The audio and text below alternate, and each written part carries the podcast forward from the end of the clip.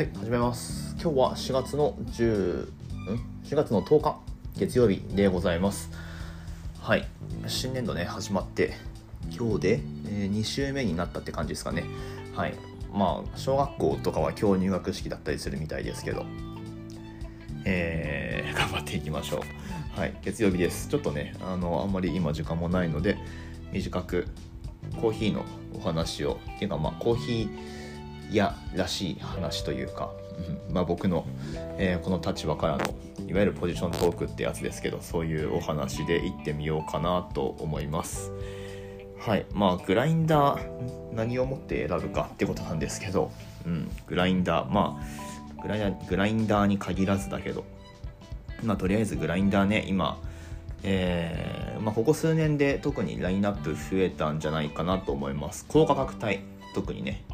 まあ、低価格帯も本当にあの見たことないやつたくさんあるし、まあ、全体的に増えてはいるんだと思います。コーヒー器具ってね、うん、手引きのグラインダーでなんか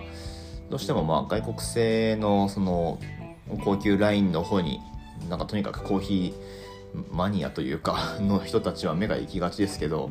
いやいや国内メーカーめちゃくちゃ数出してるからね、ハリオにしたってだって手引きのミルめっちゃあるよ。うん、あとはあの貝印でしたっけとかね、あの、まあ、他いろいろこう国内のメーカーもちろんカリタとかもそうだし、はい、いろいろねメーカー各社頑張っていろいろ出してるみたいです。でなんだけどまあその電動のグラインダーで高価格帯のもの、うん、ごまんえん超えてくるようなものってまあ手薄だったんですよね多分これまで、うん、でまあなんか一時期そのあれってななはちねんまえくらいなのかな、北欧のブランドでウィルファーっていうね、どっちかっていうとあのブリュワーの方で有名だったと思うんですけど、まあ、ウィルファーの、ね、日本の価格でにまんえんくらいで、えー、まあ手に入る電動のグラインダーっていうのがまあ、リリースされた時に結構そのロースターはこぞってそれをあの家庭用としてなんかおすすめしたり、あとちょうどそのタイミングであのコーヒーフェスがねあの各地で行われるようになって、で、まあ、電圧の関係とかで電圧っていうか電力かあのワット数の関係で、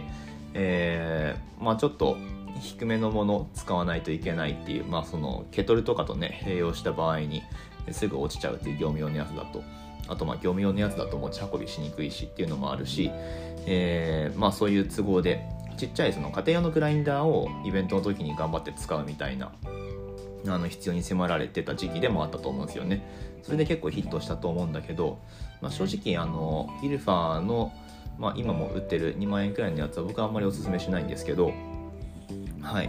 えー、そうじゃなくってもっとそのにばいくらいする価格帯のものが、えー、出てるみたいです。で僕はあんま詳しくないんだけど、えー、具体的にはオプション O オプション O でいいのかな、オプション O っていうブランドのやつとか、あとバリアっていうブランドのやつとか、うんまあ、でもこのふたつですかね最近あの特に注目されてるの。なんか売ってるところはめちゃめちゃ売れてるみたいなね、あのそういう話も聞きますけど、はい、まあ国内メーカーどうかっていうと昔からあるのは、まあ、あの富士工機のミルコとかね、ミルコって今ごまんくらいなのかな多分、えー、とか、まあ、あとカリタのネクスト G とかね、うん、あのまあごまんえんぜん後のものであればそういうのいろいろあると思うんですけど、で、えーまあ、それら全部ね試してから購入できればいいはいいんだけど、まあ、そういうわけにもいかないじゃないですか、うん、で厄介なのはこれコーヒー屋さんに聞いても分かんないんですよ。だってコーヒー屋さんって家庭用の使わないんで基本的には。なのでえー、コーヒー屋さんに聞いてもあーどうなんですかねっていう生返事が返ってくるだけだと思うんですよね、うん、まあよっぽどその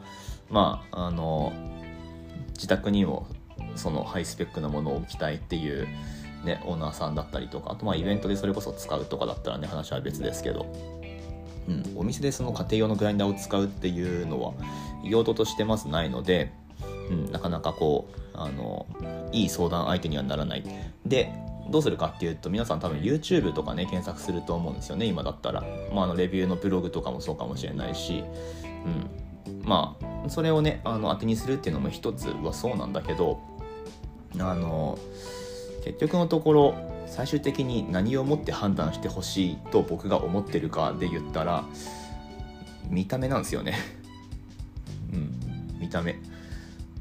まあ、実際わかんない、あの価格帯とあとスペックを見て、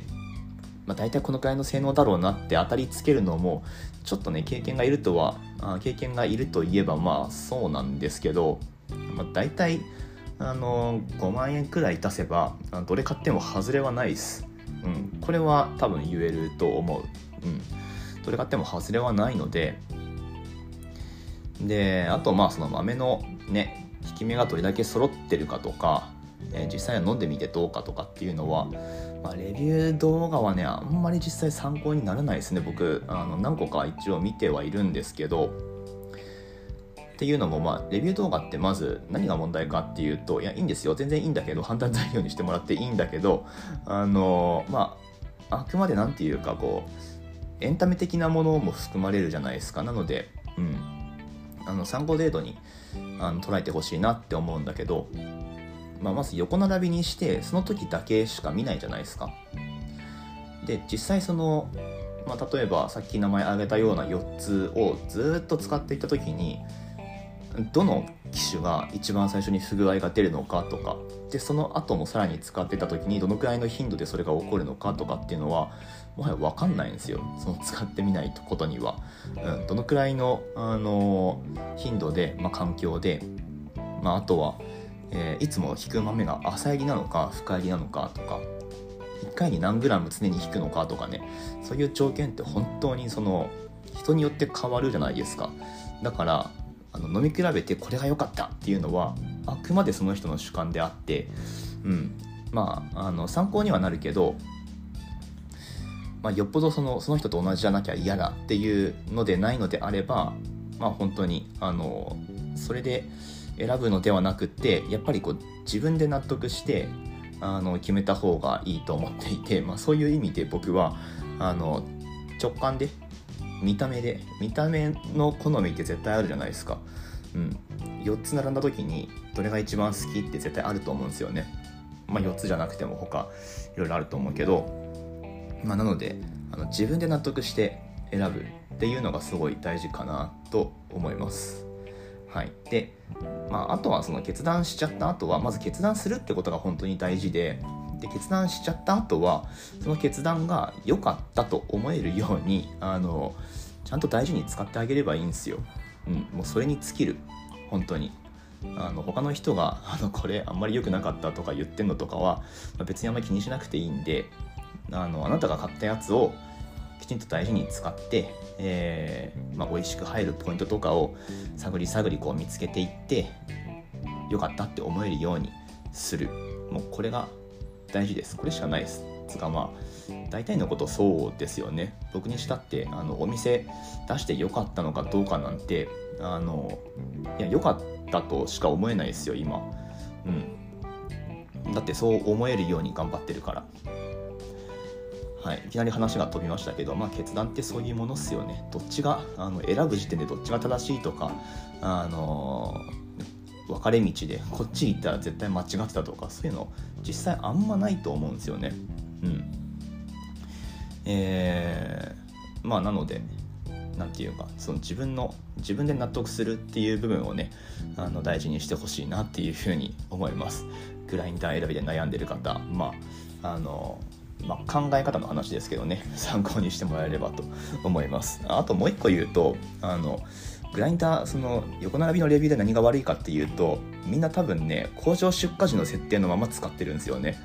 だからゼロてん調整ゼロ、ゼロ点調整をちゃんとできてないと思うんですよそれぞれの個体で、うんまあ、だからあのなおさらあんま意味ないと思います。レビュー動画とか横並びのやつってちゃんとねそこまでやった上であのいっかいじゃああのハーブ全部外してアライメントを調整してゼロてん調整して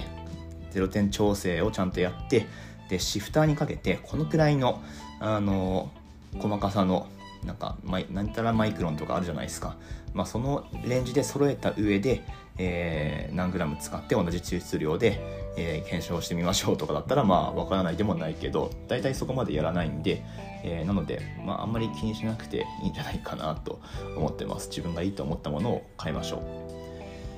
はい、そんなわけで、えー、月曜日です。頑張っていきましょう。オンラインストアからもご注文お待ちしております。今日とおかなので楽天市場でポイントアップの日になってます。ぜひぜひお得に活用してみてください。ということで、また次の放送でお会いしましょう。終わります。